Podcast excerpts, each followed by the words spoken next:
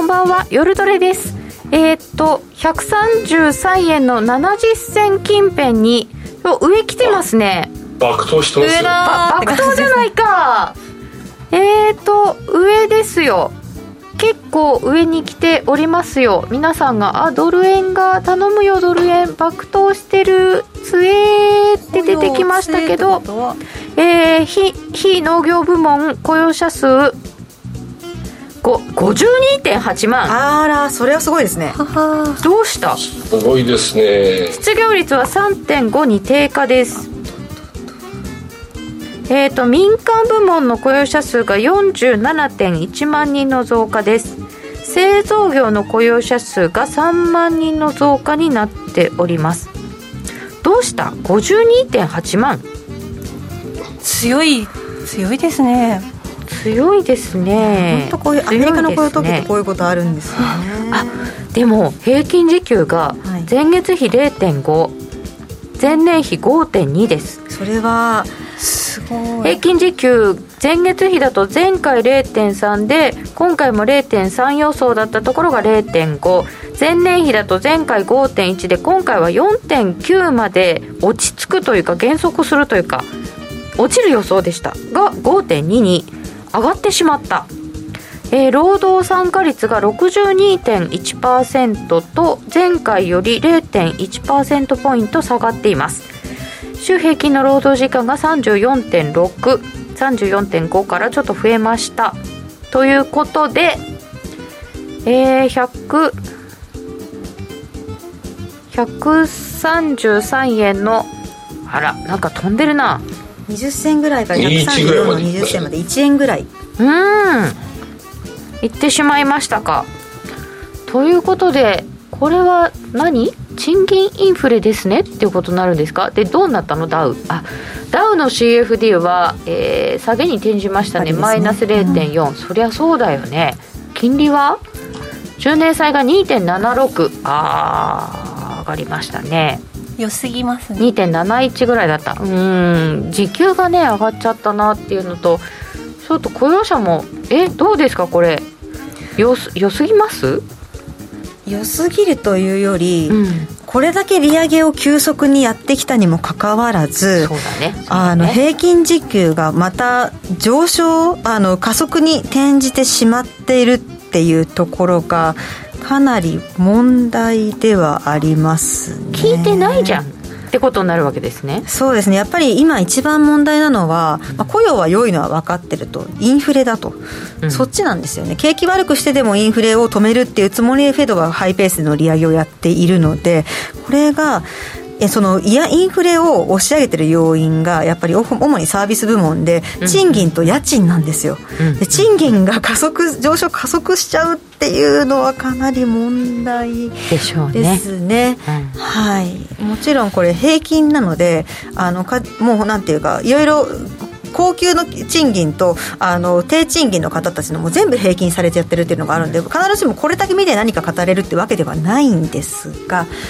うん、レジャーホスピタリティプロフェッショナルビジネスサービスヘルスケア。非農業雇用と失業の両方2月のパンデミック前のレベルに戻りました。あそうですか。まあ、失業率のところは労働参加率が下がってるので、うん、それでまあ差し引きしてトントンっていうふうに考えていいと思うんですけれども、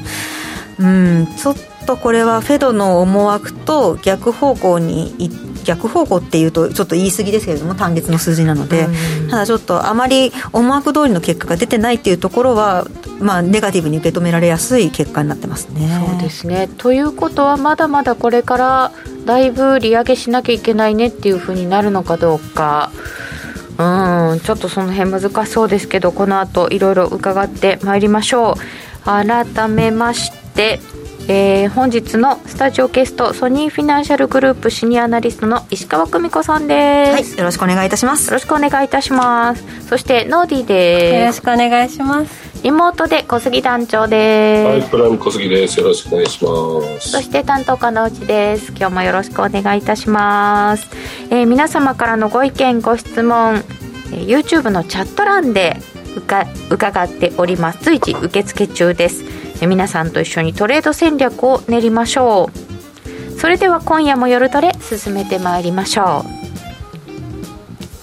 う。この番組は真面目に FXFX プライム by GMO の提供でお送りいたします。さて改めて結果振り返りましょう、えー、7月のアメリカの雇用統計非農業部門雇用者数は52.8万人の増加。ちょっとびっくり、えー、予想の25万人ほどというのを大きく上回りました。そして、えー、失業率がえー、失業率がちょっと低下良くなりまして3.5%平均時給前月比で0.3%前年比では5.2%に前回5.1%から上がってしまいました予想は4.9に低下すると見ていました労働参加率が62.1%にえー、ちょっと低下しているので、まあ、失業率が下がったのはこの分かなっていうことですね。はい、こんな数字になりましたよということを改めて見てみますとちょっと悩ましいことになりましたね。そうですねまあ、だからやっぱり利上げを加速させれば加速させるほど経済にはマイナスで、うん、フェドは利上げを、まあ、インフレを抑えるために利上げっていうのをまずやらなければいけないとそのインフレ抑制というのを優先させるというふうに言ってるので、うん、まあ、これは当然株式市場にとってはネガティブな要因にはどうしてもなってきますしドル円相場にとってはちょっと悩ましいですよね。金利は上がってしまいますけれども、うん、まあ、その分はドル高要因ですけど株が下がると一応やっぱり円売り越しになってるので円の買い戻し要素になってきますから、ドル高と円安が、円高が両方とも同時に発表あの発生するような形で、綱引きでっていうふうにはなりやすいという感じですが、ただ、まあ今回言えるのは、次の FOMC までもう一回雇用統計見えるってところなんですよね。はい、で、ね、しかも雇用統計よりも今大事なのは CPI なんですよ。そうですよね。前々回もショックがあったし、はいえー、物価どうなりますかっていうのがだから8月10日、うん、それぐらいでしたよね、うん、に見たいよねってなりますよね？次もう一回見たいよね？ね次があの来週になりますので、うん、そこを見てから。もう一回見られるんだ次の FMC までそうなんですよ。はい。あ2回見れるってなるとやっぱり8月はまあ重要だし見るけれどもそれだけじゃ何ともっていうふうな気持ちにみんななりやすいんですよね。うん。ただ今回って割とこう物価についてもこうちょっと落ち着くんじゃないの？ピークアウトはするんじゃないの？っていう期待を持ってますよね。持ってましたね、うん、はい。やっぱりここまで利上げをハイペースで進めてきたっていうのの効果を、まあ、そろそろみんな見たいって思ってる時期ではありましたから。大体、半年とかかかるって言いますけど、そうですね。一応3月から始めてるわけですよねね。半年,、まあ、1年半年から1年半ぐらいまあかかるっていうふうに結構バッファー一応あるので半年ですぐ出てくるとは限らないんですけれどもまあ、それでもかなりのあのこれまでない異例のペースのあのインフレなのであの異例のペースの利上げを進めてきたわけなので、うん、まあ、結果も異例のペースで出てほしいよねと思うのが人情ではあるところで、まあ、思うように出なかったので、やっぱり。あのあダメかっていうふうなちょっとした失望を買いやすいところではあるとは思います。そうですよね、はい。ああそうそう。CRB 指数下がってきてるからインフレ低下を楽観視しすぎ、うん、ああそうそう。原油下がってガソリン下がったのでそうですね、だからあの辺に関しては、コモディティの下落に関しては、うん、あのその需給のタイトさっていうところが意識されていたところから景気、世界的な景気後退っていうところが意識される中で、需要減が意識されてしまっていて、うん、まあ、そのタイトさが、需要の減少で緩和するっていう意味で下がってきているっていうのがあるので、まあ、本当は景気が悪くなればインフレって下がるものですからそうですよね。需要を落とすってことですもんね。そうですね。はい。ただまああの景気悪くならなくてもインフレって抑えられたりとかもするのであの物そのコモディティの低下イコールあの景気後退っていうのを紐付ける必要はないんですけれども、まあ、紐付きやすくはあるんですけど、うん、紐付ける必ずしもセットではないっていうのはちょっと覚えておきたいところではあるんですよね。うん、でそっち側を本当は狙ってましたけど、はい、どうしてもやっぱり景気も落ちちゃうんだよねっていうのが心配でしたけど、そうですね、まあ、だからアメリカ的には今は景気は減速、しかし、後退はあの後退を避けるのは非常に狭い道ではあるけれども、避けられる可能性は残ってるっていうのが、今、フェドのメインシナリオでは一応あるんですよ。さてどうなるんでしょうか、はい、21時40分になりました、えー、現在134円40銭ぐらいということなので何 ?1 円20銭ぐらい。動きました？いや本当こんなに動いたのはもう全く覚えてないですね。こんな動きました？ですね。そうなどんなに遡るのかって感じですか団長。ね全然記憶にないね。一応1円以上上がるんでね。最近ないですよねでも一昨日それぐらい上がってました。なんか雇用統計で動くのって確かにちょっと珍しいなんか珍しいなと思います、だって団長びっくりしすぎても画面によってもうどこに何が映ってるか分かんない状態なって団長顎しか映ってない。爆投しすぎちゃったんですよね多分。画面から。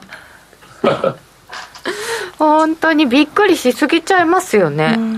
私爆投って言ってればよかったうん、いつものように爆投とおっしゃっていればそのまま。遠慮しちゃったのが裏目に出たんですかね。なんかスタジオの3人がなんか上がる上がる上がるって言うからこれはちょっと逆でいいかな。そうですよね、うん、あでもなんか雇用統計は全戻しの悪い癖がある。これまでなら行ってこいになるけど最近は動かない、うん、ああそれどうなんでしょうかねこの後ね。久しぶりだね雇用統計でこれだけ動くの。あ本当にねそうなんですよ。そうそう。なんかこの結果出る前に私ちらっとあれ番組内じゃないのか？ちらっと話したんですけど買うタイミングドル円買うタイミングを失っちゃってて落ち込んでるっていう話をねしたんですけど、うん、今すごくすごく落ち込んでるのでこの後も一言も喋らないかもしれない。そんなに？そんなに落ち込んだ。買っておけばよかった。そうだよね。なりますよねこんなに動いちゃうと。えでもちょっと前に、うん、もうなんかドル高終わったよ説まであったんですよ。聞いたんですよ、はい、え本当にって。転換？大きな流れじゃなくて？って結構驚いてたんですけどそんな話まで出るほどだったのでちょっと難しいですよねそうですね、だから7月下旬のそのドルの動きっていう、まあ、ドル円の動きって特に言うと、あのまあ、ドルが下がって円が買われるっていう動きがあまりにも急だったので、みんなびっくりしちゃって、多分そう思ったと思うんですけど、あの時のドル安円高の動きって、要素2つあったんですよね。まず FOMC が、あの、タカ派的な姿勢をちょっと緩和させてデータ次第って言ったところですよね。うん、でそれで、あの、まあ、利下げっていうのも、まあ、マーケットが急速に織り込んで、なんなら来年のもう年始にもう利下げを始めるんじゃないかと、景気を支えるために。うん、でそういう中で、ドルが急速に売られるっていう動きが最初だったんですけれども、うん、そこに拍車をかけたのが、ペロシアメリカ下院議長の台湾訪問なんですよね。で、結局そこで中国とアメリカのあの関係が緊迫化をして、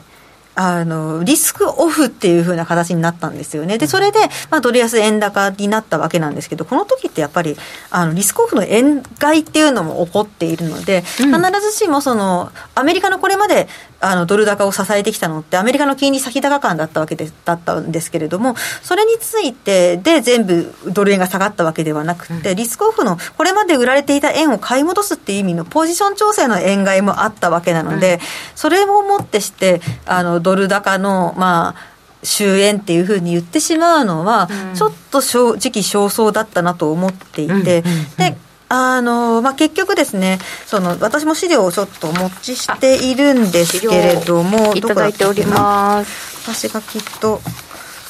あ私ひょっとしてつけたつけ忘れちゃったかな。あの FOMC の、はい、あつけ忘れましたね。FOMC のその、はい。あった直後の市場の織り込みと、えっ、と、直近の市場の、その、FF 金利先物ベースの織り込みっていうのを見ると、急速に、その、下がっていた、あの、利下げ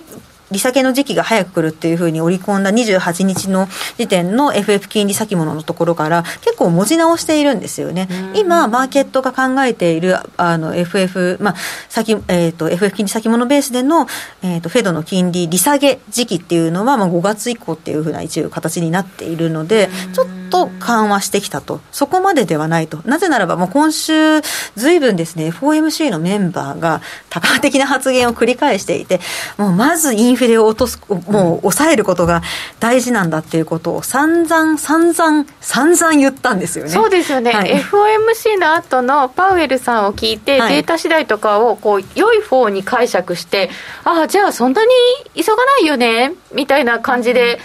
株の関係者なんか特に楽観したんですけど あ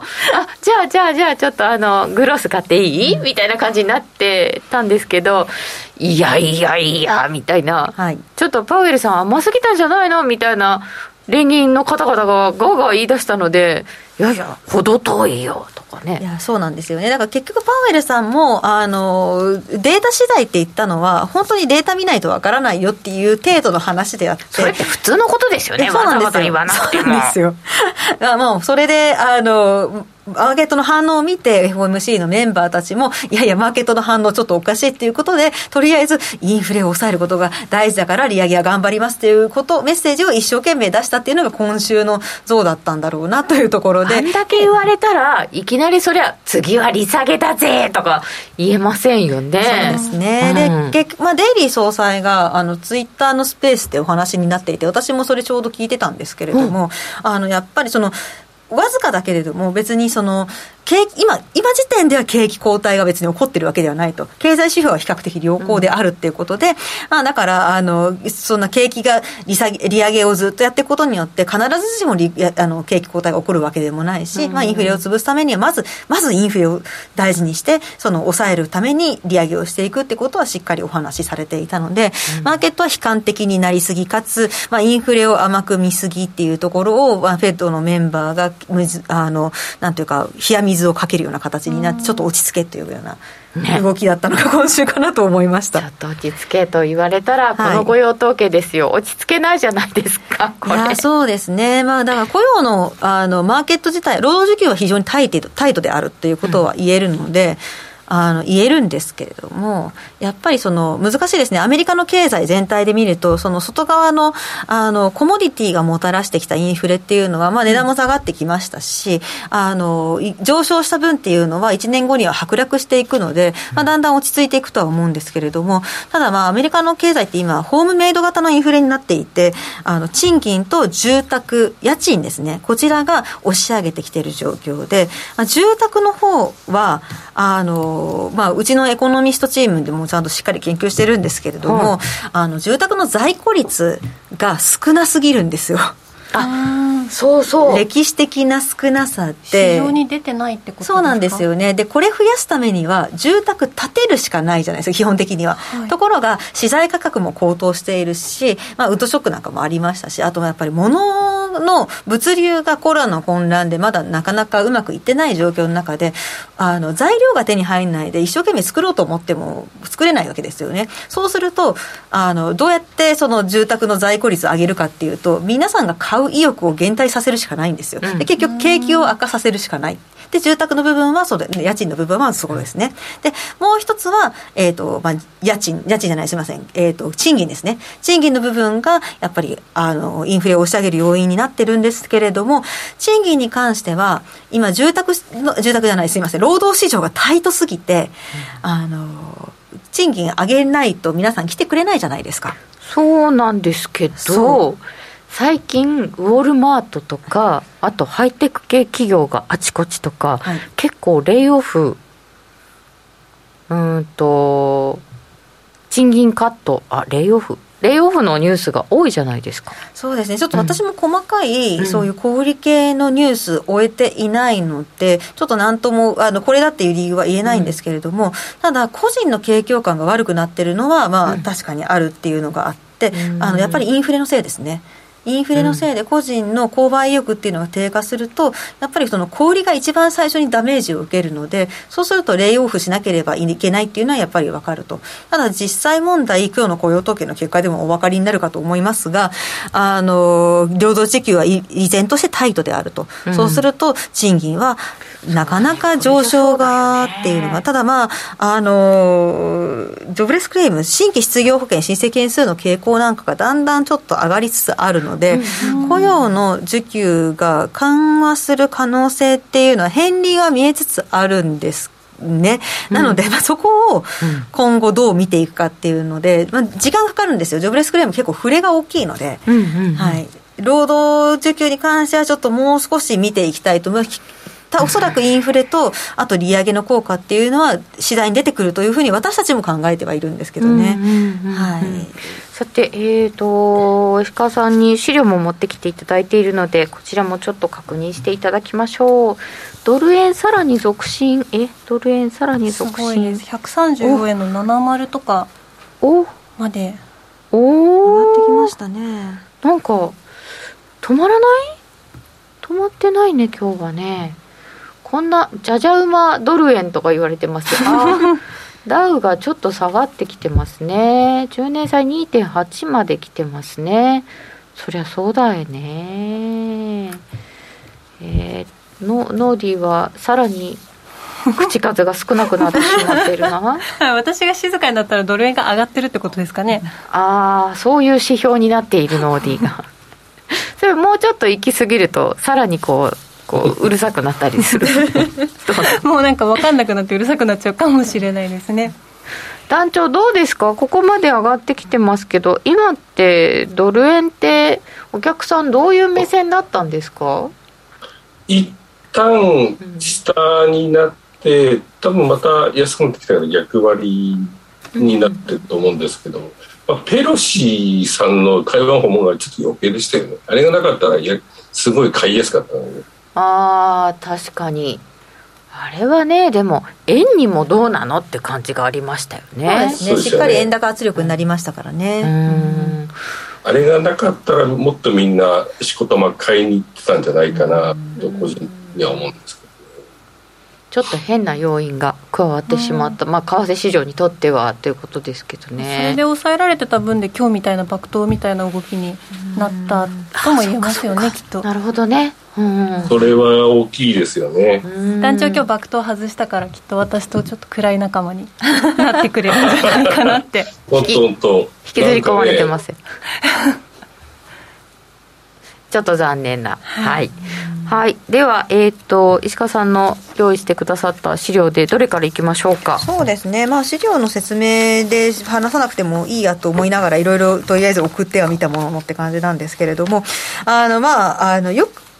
なんていうかリスクオフの円買いっていうことについて、はい、まあ、最近鈍くなってるんじゃないかっていうような質問を先日ですね記者さんからお受けして、うん、まあ、見ては見たもののあの、まあ、ドルと円の名目実行レートをちょいと見てみますとドルと円の名目実行レート、はい、えー、っと、はい、4枚目。そうですね。今年の動きなんですけれども、まあ、今年の名目実行レートを見てみると、まあ、明確にドル買いと円売りが同時に起こってたんですよ。っていうのはやっぱりその3月ぐらいからてきめんなんですけれどもアメリカは利上げに向けて急速に舵を舵を切ったと、まあ、特に4月以降ですね。4月以降に急速に高派化してドル買いが発生したと。で一方で円については3月以降ですね。黒田日銀総裁があの金融政策の緩和的な状態を維持するっていうことを改めて表明するっていうのを重ねて重ねてやった結果円売りが発生したと。この2つで、まあ、ドル円は大きく上昇して、まあ、それを見ると名目実行レートのそのドルと円の乖離の部分が大きいっていうところで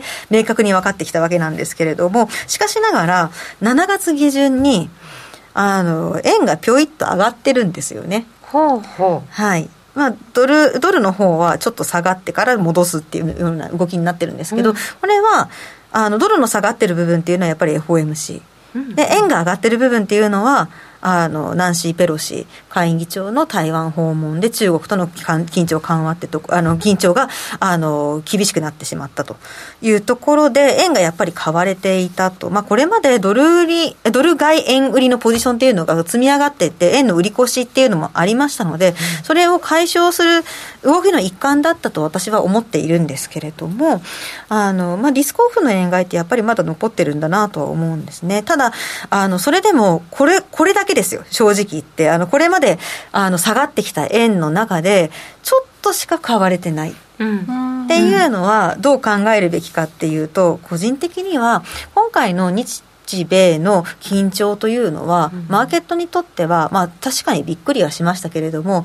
そんなに深刻に受け止められている問題じゃないなと、で中結局、中国も海には爆あのミサイルを撃ち込んだりとかしましたけれども、具体的にじゃあ、軍事行動をロシアのようにやるかって言われると、今、そういう感じではないですよね。でマーケットってあのおそらく私の個人的な考えですけれども2016年のブレグジットがあった時に、あれでまさかが起こったんですよね、それまではスコットランドの独立とか、まあ、いろいろなあの国民投票とかもあっても、結局それがならなかった、ギリギリのところで回避されて、マーケットは、まあ、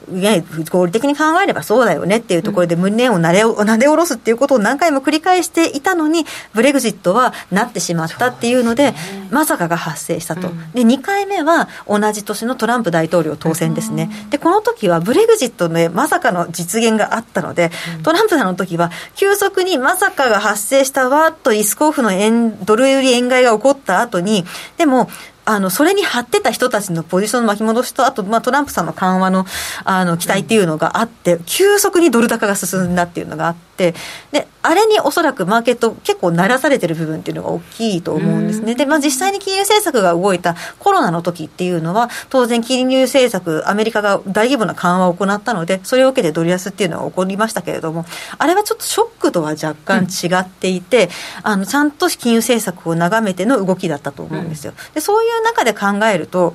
あの今回の,、まあ、ウあのウクライナ、そして日本あの今回の米中っていうふうに考えると、割とマーケットも何か起こりそうだなっていう時は、心の準備をするっていう癖がかなりついているように見え見受けられていて、その中からすると、今回の日中、日中じゃないです、すいません、えーと米中の関係っていうのは、まだ全然リスクとしては深刻に受け止める水準にないなというふうに、マーケットも受け止めただろうと思いますし、私もそのように思うので、まあ、ポジション調整の範囲でとどまるような値動きだったかなっていうところですかね。まあ、今後次第ですけれども、あの、正直言ってロシアがウクライナに侵攻した時のような緊迫感が今回の米中関係にあるかって言われると、そのようにはちょっと見受けられないので、これで引っ張ってドル売り円買いが続くっていうシナリオはちょっと立てにくいかなと個人的には思います。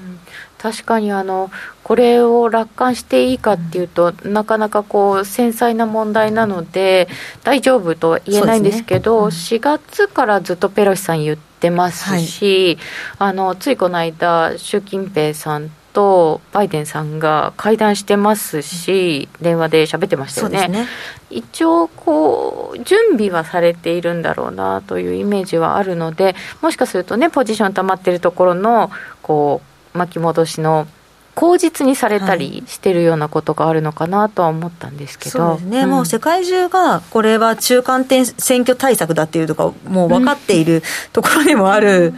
ので、うん、それがね、はい、でも選挙の前で支持率が低い大統領がこうなんか目をこうなんかなんとか容疑者ザワヒリ容疑者がし死んじゃいましたよとかこうペロシさんが向こう行きましたよとかなんかあっちこっちに目をそらそうとしているのかどうかみたいなところをちょっと勘ぐっちゃう時期ではありますよね、うん、私も感情的には何も起こらない方が嬉しいなっていうのはもちろん。あるので、うん、なんかどうしても探しちゃいますこう理由というか、うん、じゃあ外に目を向けたいだけかなって党大会もあるし、選挙もあるしみたいな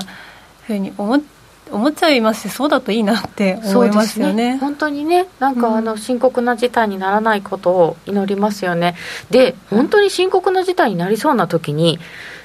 なんか安全資産って言って円買わないよねって思いました。この位置にあって。そうなんですよね。政学的には、はいそうですよね。そうなんですね。だから本当のリスクオフだったら、うん、あまあ、あのおそらく私の考えでは、うん、まあ、今、一応、円、ショート売り越しなので、うん、あの完全なリスクオフになった時の初動はおそらく円買われるんですけど、それはポジションスクエアにするっていう意味ですね。で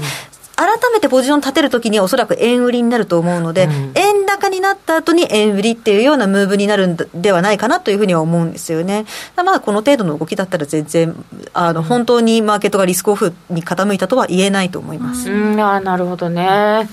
えー、さて、えー、ちょっとアメリカに戻りますけれども、今回雇用統計の結果が強い数字で出てきましたが、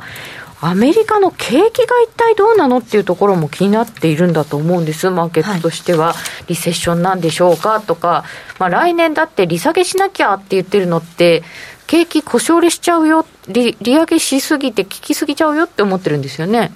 あの本当にそう思ってるかどうかっていうのは、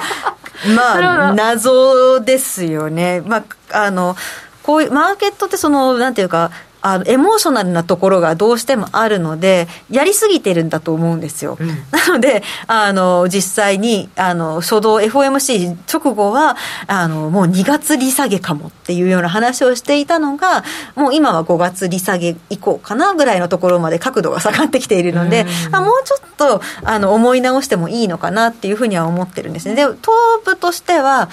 正直あのうちの会社もですね、あの社内のこの金融市場調査部のメンバーで今日ですね1時間半ぐらいすっごい議論したんですよ、どう見るかってアメリカの利下げ、まあ、景気の状況とあの金利っていうのをどう考えるかっていうのをこう議論をして私はこのあのラジオ出演の前にくったくたになってるんですけれども。1時間半も議論をした。も うギチギチですね。それぐらい。見方が割れてるんですか今？あまああの正直微妙なんですよ、その、うん、あの今の水準って、まあ、あの金利は、まあ、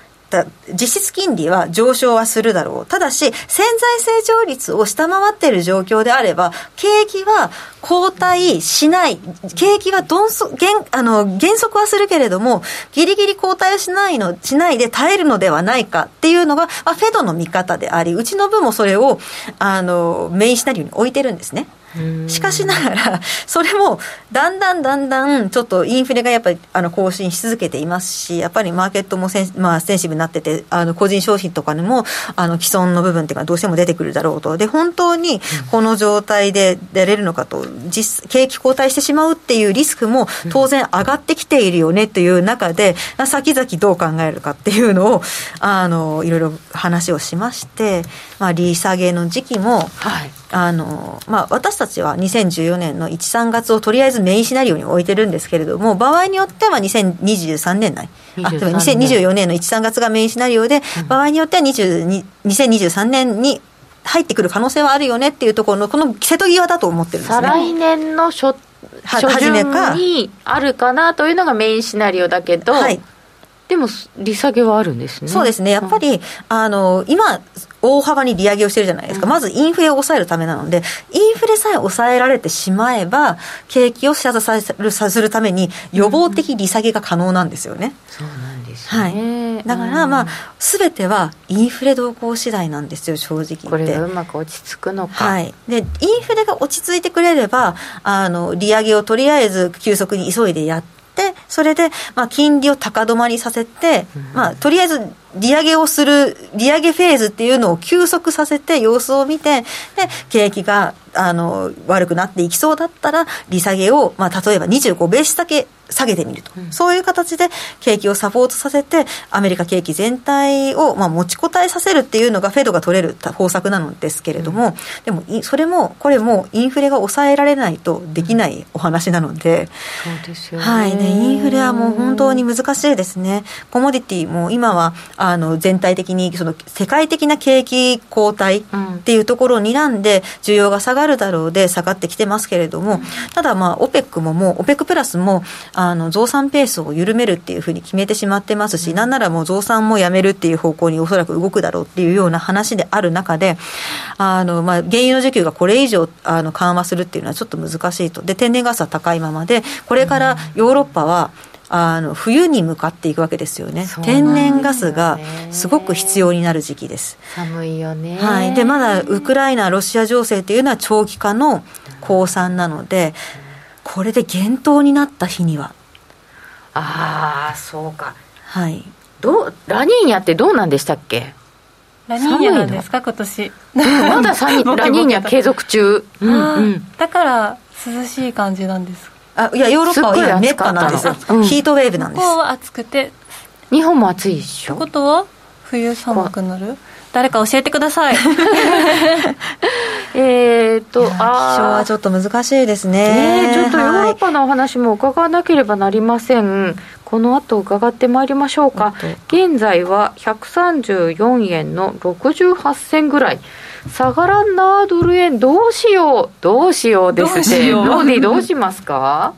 ？135円ぐらいから売ってる人はいるかもしれんがいいかもしれんが。ああそれでも手締まうかもな。あラニーニャは冬寒いらしい。ありがとうございます。金だよ金。ゴールド。ああそうなってきますよね。うん。あ2年と10年が45ベーシスまで拡大。拡大しちゃいましたね。この逆イールドも景気後退1年半以内とか言われるとそんな先のことまで分かんないよとか思いますけど。そうですね。逆イールドの考え方ってすごく難しくて、うん。あのうちのエコノミストチームの見方だと、まああのまあ、過去の歴史から学んでる部分もあるんですけれども、これまで逆イールドが発生する場面って確かに景気後退が起こったっていうのがあるんですけれどもその過去の逆イールドが発生した時よりも今のちょ金利の水準って大幅に低いんですよ。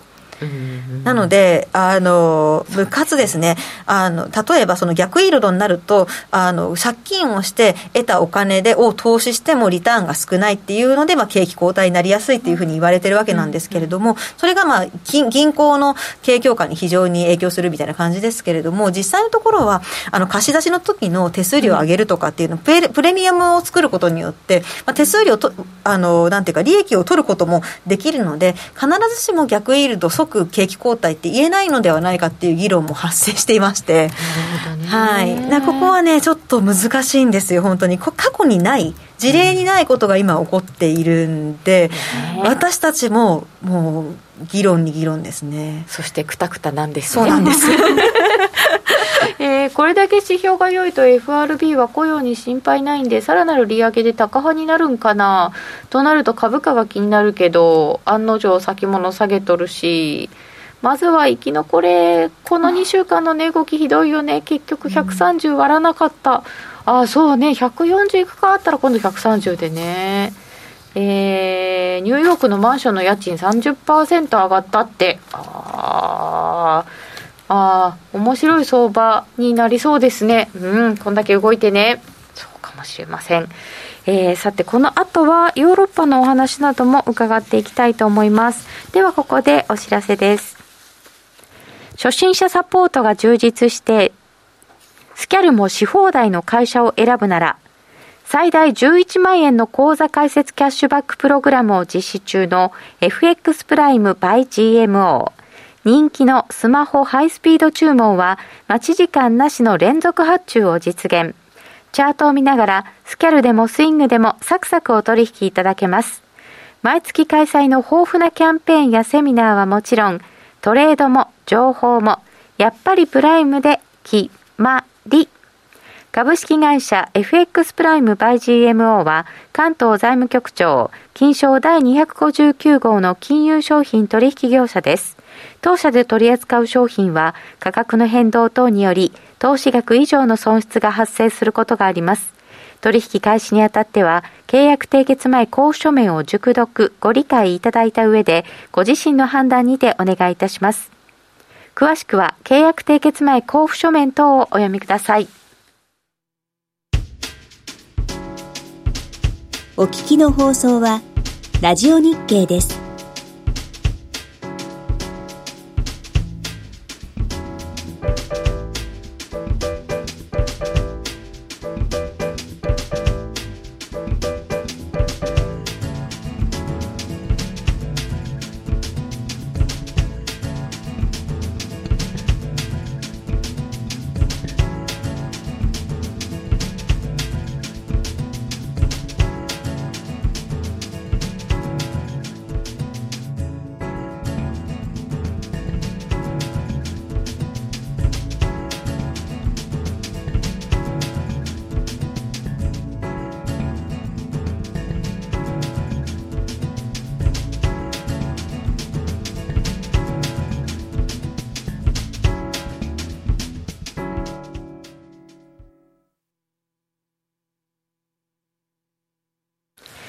続き石川久美子さんにお話を伺ってまいります。よろしくお願いいたします。よろしくお願いします。でえっ、ー、とちょっとアメリカもう一つ。で年内いくらぐらいになるんですか？ってご質問が来てるんですけど。えっとですね私たち、はい、まあ、来年の年始に向けて、まあ、一応143円ぐらいっていうのをつい先月ぐらいまで先月の初めぐらいまで出してたんですけれどもちょっとこうなってくると下方修正しなければいけないかねっていう話はしているんですね。しかとはいえあの私たちマーケットトはそのアメリカの景気に対して非常に悲観的になりなりすぎていると、そのいくらなんでも来年の年前半に利下げを必要とされるっていうほどに、まあ、必要とされるっていうのは別としても、あの利下げになるほどに、インフレが早々に落ち着くっていうのは、ちょっとやっぱり考えすぎっていうことを考えると、名目金利はおそらくやっぱり上がらざるを得ないだろうっていうところがある。というふうに考えると、あのまあ、少なくとも年末年始ぐらいまでは、やっぱり傾向としてのドル高円安は続くのではないかというふうには思うんですよね。インフレ、そんなに簡単には落ち着かないよ、はい、ってことは、やっぱり金利は上を。そうですね、金利は上を行くっていうところで、まあ、あのドルには上昇圧力がかかるし、うん、当然、その黒田日銀総裁の下で、緩和的な金融政策が継続されるっていう状況であれば、まあ、あの円安は続いてしまうっていうのが、を考えれば、今のはまあ一時的なあのポジション調整の範囲の動きであって、やっぱり再びドル高円安の方向に動いていくだろうとは考えているんですね。うん、とはいえ、あの、まあ、アメリカのそのインフレの急速な進み方、なかなか抑えられないという状況と、まあ、急速な、私たちの予想よりも急速な利上げを必要とされてしまっているところで、個人消費が冷え込むのはおそらく間違いないでしょうし、景気が冷え込むのも間違いないっていうところを勘案すると、まあ、あの、ドル円のその天井部分143円と考えていたところを、ちょっと下方修正する必要が今後出てきそうだなっていうところで、今、その水準どうしようかっていう議論中なんですね。なんでまあ、ちょっと今後の、あの、まあ、来週の CPI であったり、来あの来月の雇用統計とその CPI を見て、その水準をちょっと下げる可能性っていうのはあるかなというふうには思ってますが、あの、まあ、もう一段のドル高円安は起こるだろうというのがメインシナリオというふうに置いてはいますね。はい、円の史上最高値からアベノミクス黒田天井までの N 値なら148円ありだが問題は時期久美子様教えてくださいっていただいてました。あと8月円高になりやすいけどみんなが8月は円高って言ってるから上に行くのかな？すごい聞きます。8月円高になりやすいからこのまま下がるよみたいなの見かけてたのが七松から、つい最近の話ですけど、ね。うん、今のところ上がってますねますね。ますね。その前に下がっちゃいましたからね。うん、あの私個人はアノマリーは信用しないっていうふうに考えてます。アノマリーは信用しない。はい、あの季節で定期的に起こるイベントっていうのは正直言ってちっちゃいんですよね。実例えば実需であのリパトリがあるからっていう話も、まあ例えば実需の動きがじゃあどれぐらいあるかっていうと金融取引あの為替の取引の全全体のえっ、ー、ともう 1, 1割もないんですよね。でそれぐらいの威力なんであのじ例えば今年の年初に起こったのが日本が経常赤字になるっていうのに乗っかってじゃあ円安だっていうふうにあの仕掛け的な円安っていうのも乗っかって、経常収支が由来であ経常収支由来の円安って起こいうのが起こった。なかなか例を見ないような動きがあったわけなんですけれども、それもあの実際の実需の経常収支の部分が効いたっていうのではなくってそれを見越しての投機的な動きだったっていうのが正体なんで結局投機の人たちの動きの方が影響としては大きいっていうことになりますからアノマリーでそういう部分が左右されるのってやっぱりちっちゃいと思いますので個人的にはあんまり。あの、信用はしないで、8月が円高になりやすいからではなくて、8月に何が起こるのかっていうのを考えて、今、今年の8月は何がテーマになりそうなのかと。そのじゃあ8月を見越して、7月今何が起こってるのかっていうのを考えてからじゃないと、本当に今年の8月が円高なのかっていうのは誰にも分かんないですよね。うん、だからちょっとアノマリーはみんな飛びつきやすいんですけど、あんまり私は信用してないです。なんか団長が言いたそうな気がするんですけど。8月相場？団長が何か言ってた気がする、うん、いやいや別に8月相場は何か言ってるつもりは全くないですけどやっぱりさっきノーディが言ったようにやっぱアノマリーでね、うん、黒下がるみたいな話は結構よく聞きますもんね。ねよくよく聞く。なんかいっぱいなんかレレベル的に売りたくなってきてるしね、またね。このぐらいだとね。うん、うん。なんか売ってる人の心を慰めるアノマリーみたいなことになっちゃってるかもしれない。なんか実際月間で見るとそんなに8月月間って最近は円高になってないんですよ。私は結構あの割見るんですけど。でもあの急に動くことがあるので割とあちょっとぐるぐるしてますか？絵がちょっとぐるぐるしてますね。ぐるぐるしてますね。すみません、うん。YouTube の方ちょっとぐるぐるしてるかもしれません。音声はいってるのかな、大丈夫かな？えーさてそれではですね、えーヨーロッパの方などなども伺っていきたいと思いますけれどもあのーどこからいきます？BOE いきます？各通貨の。そうですね BOE 聞きたいですよね。はい、はいまああのまあ、通貨の方全体の動きっていうのを、まあ、今年6月末までで前半もう終わったところなので、はい。騰落率の方を出してきたんですよ、大円の。はい、あの分かって言うと、皆さんお分かりかと思いますけれども、大円大半の通貨に対して円は今年下落をしていて、まあ、大円の騰落率見ると、今、並べている主要国通貨の大半が大円で上昇しているというような状況なんですよね。で1位がなんとロシアルーブルなんですよ。ルーブルね、はい。ただ変まあな動きしましたねこれはでももうマーケットが壊れてしまっていて、あのロシアの方がまああの輸出企業に対して持ってる外貨の最初7割ですかね、をあのルーブル転しないとダメですよとかって、まあ、今5割に下げたみたいですけれども、まあ、そういう施策を取った結果上がったのでちょっとここは除外してもいいと思うんですけれども、まあ、などこが強かったかっていうのをおおむねあのばっくり見ていくと青い色で塗ったのがあちょっと待ってくださいあねすいません。今ですね絵が止まってるみたいなのでちょっと画面は皆様にご覧いただけてないかもしれませんごめんなさいそれで音声の方ラジコでお聞きいただけるようですのでちょっとラジコの方に、えー避難していただけますと助かりますえーじゃあ大円の騰落率はちょっと今見えないので、はい、これは口で説明していきましょう。はい、すみませんはい、えっ、とで2位はブラジルレアルで27%ぐらい上がっていて、でアメリカドル17%、メキシコペソ20%ぐらい。でカナダも16.5%って感じで北米な中南米の通貨が随分大円で上昇してるんですね、まあ、この辺の通貨が強かったと。でアメリカドルは当然金融政策引き絞っていてあとけずかつ他の国に比べると景気が堅調っていうのがプラスだったんですけれども、中南米の通貨なんでこんなに、まあ、北米も含めてですけどいいのっていうとまずウクライナロシアから遠いんですよね。そうですね。遠い資源国なんですよ、うん。なので、まあ、直接の影マイナスの影響を受けにくい状態でコモディティの価格の上昇っていうプラスの風を受けられるかつ、アメリカとの経済関係がき強いのでアメリカが景気が良い状況っていうのも受けられるっていうところで良いとこ取りで中南米は比較的良かった。うん。いうのが目立ったと。で2番目に来たのが真ん中に来るのが大体アジア圏の通貨なんですよね、であのアジア圏の通貨に関しては、まあ、アメリカ大陸に遅れを取った理由っていうのはやっぱりその中国に関係が深いところが多いからなんですよね、で中国ゼロコロナ政策で今年の年始は非常に厳しいロックダウンを行ってましたので計測減景気の減速っていうところのネガティブな影響でべ北米、まあ、中南米にはだいぶ遅れを取っているっていうのがありました。で、一番弱いのがやっぱりヨーロッパなんですよね。欧州が弱いんだ。はい。あのまあ、大円では上昇していますよ、大円では上昇しているんですけれども、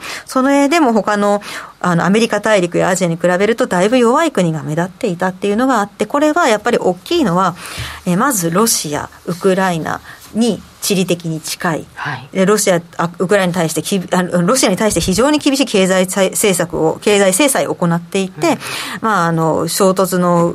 歪みが来やすい、まあ、なんなれば一番言うのは皆さんもご存知の通りエネルギーの,、あの輸入が止まってしまう。ロシアからの輸出輸入、ね。まあ、が止まってしまうっていうことは景気に直接のネガティブな影響を受けるっていうこと。で、インフレにも大きな影響を受けててそのインフレが個人の消費を逆に対しては逆風になっているっていうところでどんどん景気が悪くなってしまっているとでユーロもやっぱりあの当初の予定よりも随分早い引き締めを余儀なくされているっていうのがありまして。て、まあ、そのあたりを加味して欧州通貨っていうのは他の通貨に比べると随分弱かったっていうのが今年の前半で、まだまだこの状況変わらなそうなんですよね実際のところ。じゃあそれぞれ見ていきましょう、はい、ラジコへの避難していただいておりましてありがとうございます、はい、スタッフ今頑張ってますのでちょっとお待ちくださいえー、まずはイギリスからですか？そうですかね、はい、まあ、イギリスは昨日ですけれども、利上げ 50, 50ベースの利上げを行いまして、でこれは9人中8人が賛成というような中だったんですけれども、まあ、やっぱりあのインフレに関しては、大幅に見通しを5月から情報修正していて、うん、まあ、来年の年始ぐらい、まあえーと、今年の年末ですかね、にかけて、急速にもう12%台、13%近いところまで上昇するっていうような大幅な上昇情報修正で、一方で、まあ、景気後退も予想っていうところなんですよね。よねはい、今年の、まあ、第3四半期、第4四半期、まあ、第3四半期にはもうほぼゼロ、第4四半期にはマイナスっていうような形の予想に、まあ、下方修正というところで、非常にイギリス中銀も厳しい経済状況、景気の状況っていうのを見てるっていうのが鮮明になっていて、まあ、もちろん前の時点でも、イギリス、来年景気後退っていうのが見られているっていうのは分かっていたんですけれども、それをもっと厳しく見積もったっていうところが衝撃で、今後はインフレが進んでも、なかなかイギリス、あの利上げを厳しくきあのし続けることが難しい状況になっていくかなと、うん、そうすると、まあ、インフレも抑えられないし、景気は悪くなるしっていう、まあ、いわばそのスタグフレーション。一番良くない状況にまたイギリスが行ってしまうっていう可能性が角度が上がってきてしまってるっていうのが今の状況なので、まあ、あの50ベースの今回の利上げっていうのも難しいんじゃないかっていう意見があったんですよね、うん、景気の状況を考えして。でその中で50ベース上げたんで一旦ポンド上昇ってなりましたけれども、うん、その後のこの見通しの発表っていうのを受けてポンド結局下がって、まあ、最終的にはあドルの要因でまた戻したりとかっていう複雑な動きに昨日はなっているんですけれども、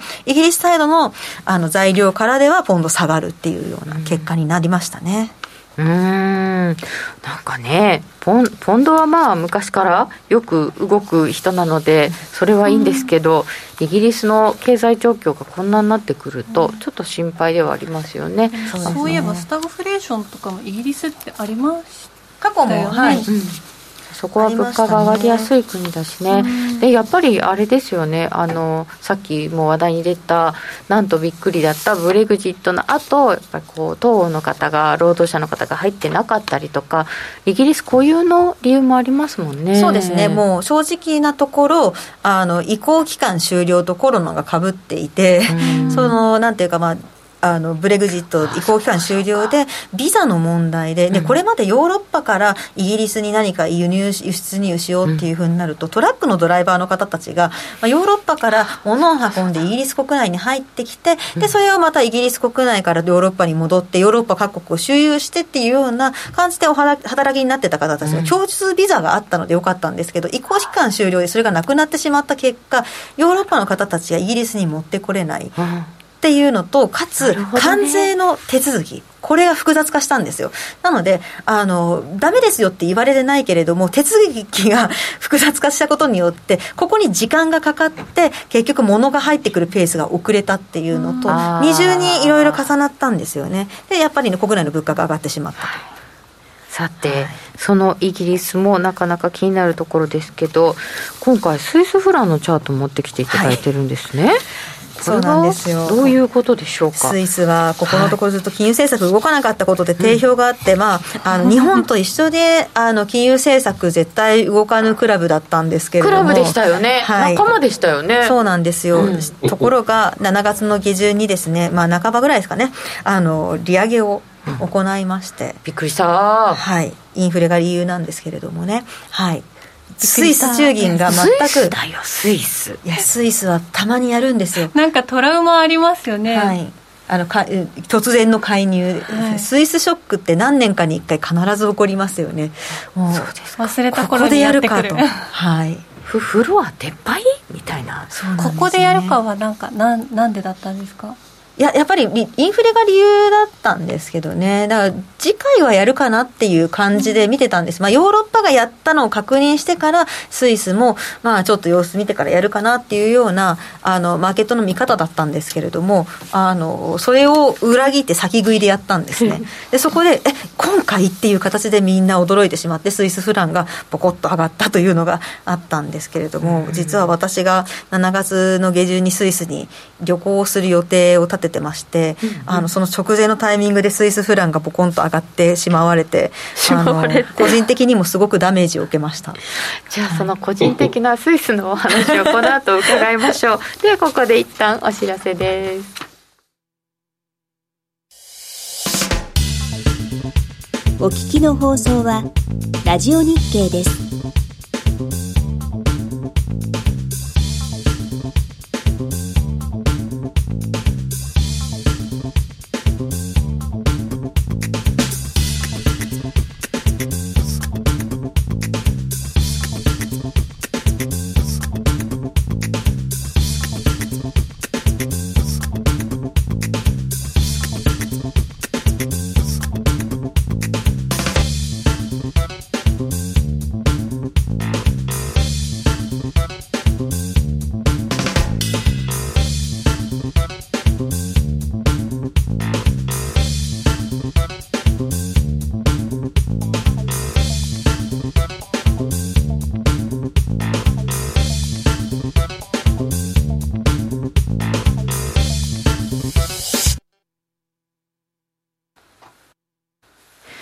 て、ドル円現在134円の91銭ぐらいとなっております。だいぶ動いた雇用統計になりました。